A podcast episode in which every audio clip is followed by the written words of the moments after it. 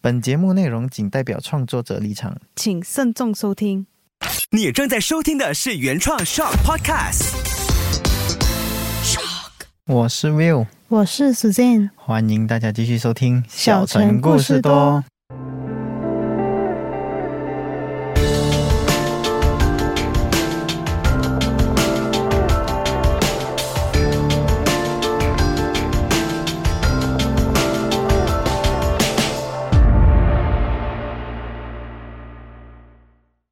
哎，View，今天我们来讲怎样的传说？哎，关于猫啊，你有听说过什么传说的吗？我只听过猫有九条命这个传说啦，嗯，其他嘞，还有没有什么故事啊、传说的？没有哎，我只听过这个传说而已。哦，K K，这样我问一下你啦，你知道为什么猫有九条命吗？就为什么人家传说啊都是讲猫有九条命，为什么不是八条啊、五条，偏偏就是九条命啊？嗯、这个是一个很好的问题啦。我只是听到这个传说，但是具体我不知道为什么猫有九条命啊。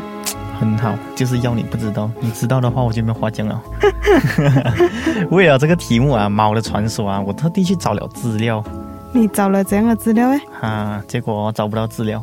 哈， 就是关于猫有九条命的这个传说呢，其实是找不到出处的，就是嗯不知道是从哪里传出来的，就是慢慢的很多人就已经传开了猫有九条命这个传说咯。嗯，我找到的是有三个说法，三种啊，是哪三种嘞？第一个传说呢，就是说的是猫有九条命是来源于一本外国小说，讲的是女巫借用猫的身体复活自己九次，用猫的身体来复活九次啊！嗯，用猫的身体来复活，给没有？顶，女巫死后不再是人啊，她用猫的身体来复活。嗯，然后第二个呢，这个也是比较有可能的出处了，就是源自于一个很久之前的古希腊哦，古希腊那边有一只猫，它是一个数学家，猫是数学你家听说过、嗯没有哎，懂为什么吗？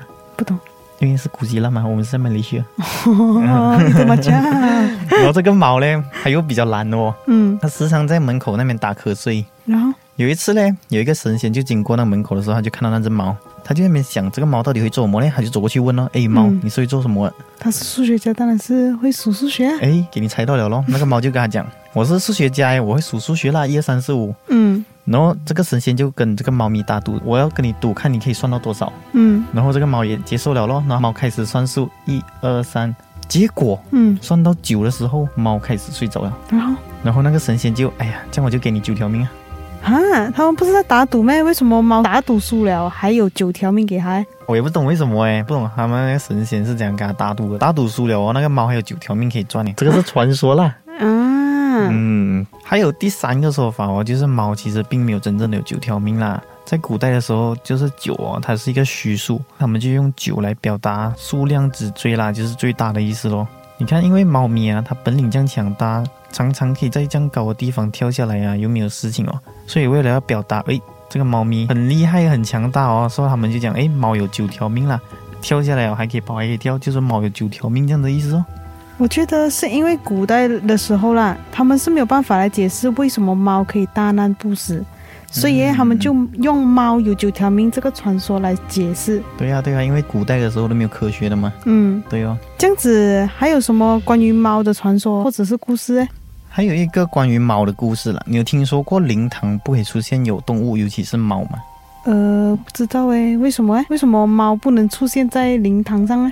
嗯、在以前的时候诶，嗯办丧事的时候，人们都会注意啦，不要给那些动物啊出现在灵堂或者是棺材附近，嗯嗯，不然棺材里的人有可能会借命诈尸哎呦，借命诈尸诶！啊！借命诈尸的这个传说嘞，来自于一个乡村啦。嗯有一个老太太，她是有养猫的，嗯，而且养的是一个黑猫了。嗯老太太去世的时候嘞，她的子孙就把老太太的棺材放在大堂的中间哦。嗯然后夜深人静之时，嗯，突然有一声猫叫声，喵啊，就是这样的猫叫了。对了， 当时候啊，听到这个猫叫，全部人都吓醒了。你想一下啊，夜深人静的时候，突然有一个猫叫声哦，然后他们还讲着说，哎，不可以让动物靠近棺材、靠近灵堂吗？嗯，这样不是要炸死了吗？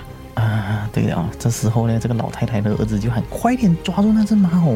但是嗯，当他们抬头一看的时候，老太太已经在棺材里面坐了起来。啊，哈，这样子那个老太太不是成功接命炸死了咯？对啊，所以做起来那个老太太还是之前那个老太太，或者是变成什么了？哎，这个嘞，在传说里面他就没有解释到啦。不过传说里面是有讲到说，那个黑猫就是老太太养的，或许就是因为老太太跟猫的感情比较深啦，所以猫就想着说要报恩嘛，嗯所以看到老太太去世了，就借了一条命给她。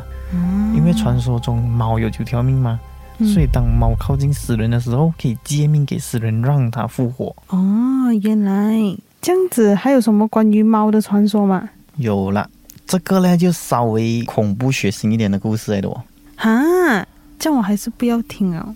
这个故事呢，只是有点恐怖血腥啦，重点只是叫你不要做坏事这样啊，就听一下啦。哈。呃各位在听的听众们，也给你们友情提醒一下，啊接下来的内容包含血腥恐怖，可能引起部分不适，听众们可以斟酌的听哈。据说三十多年前哦，有一户农民家，他养了一只母猫。当时候的那种农民家，他们在那种厨房啊，都有一个大招的，是用那种很像砖块叠起来啊，然后下面可以放柴火啊、干草啊嗯这样子去烧的。嗯因为哦，那个灶炉里面都是比较温暖、比较热的嘛，尤其是在冬天的时候，嗯所以那只母猫它就非常喜欢在那个灶炉里面过夜取暖。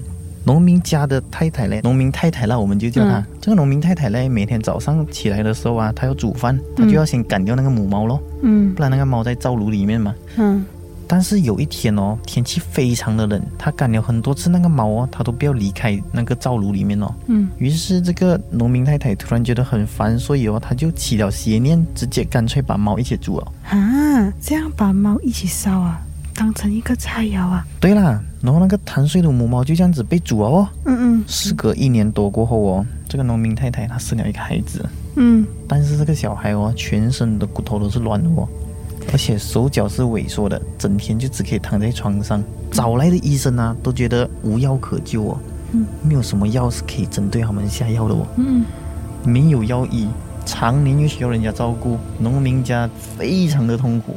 你看，他们又要又要去做工啊，农民下嗯田地啊什么的，然后又要照顾这个孩子嘛。如此的状况哦，年复一年之后，农民太太生的孩子哦，都是一模一样的状况，全部都是软骨儿，就是他们骨头都是软软的。嗯状况完全都是一模一样。你可以想象一下哦，在一张床上面啊，一排有六个小孩子，个个都是萎缩在床上面。嗯，咦，好像有点可怜呢。这样子，这个跟那个母猫有什么联系耶？哈、重点来了，原来那个母猫被烧死的时候，它已经怀了几只小猫了的。所以就是讲那个母猫和它的 baby 一起被烧死啊。嗯，对对对，这个猫是在复仇吗？也是有这个可能啦。所以不久过后哦，这个农民太太也因为太过伤心啊了。你看，因为她六个孩子全部都是同样的软骨儿哦，嗯又很愧疚，于是就去世了。但是哦，嗯临终前哦，它竟然发出猫的惨叫声哦，听起来哦，就是非常的让你毛骨悚然，非常的恐怖啦。嗯，哇，我现在听到都起鸡皮疙瘩了。所以劝大家就是多做好事啦。对啊，毕竟万物有灵，还是多做好事比较好嘛。所以这些故事哦，都是我找到关于猫的传说啦。相信不管大家听说过啊，还是没有听说过关于猫的传说，都有一定的了解了，对吧？如果大家还有知道什么猫的传说啊，可以分享到我们的 social media。那我们的这期节目就到这里喽，我是 Will。我是 Suzanne，下期小城故事多再见，拜拜拜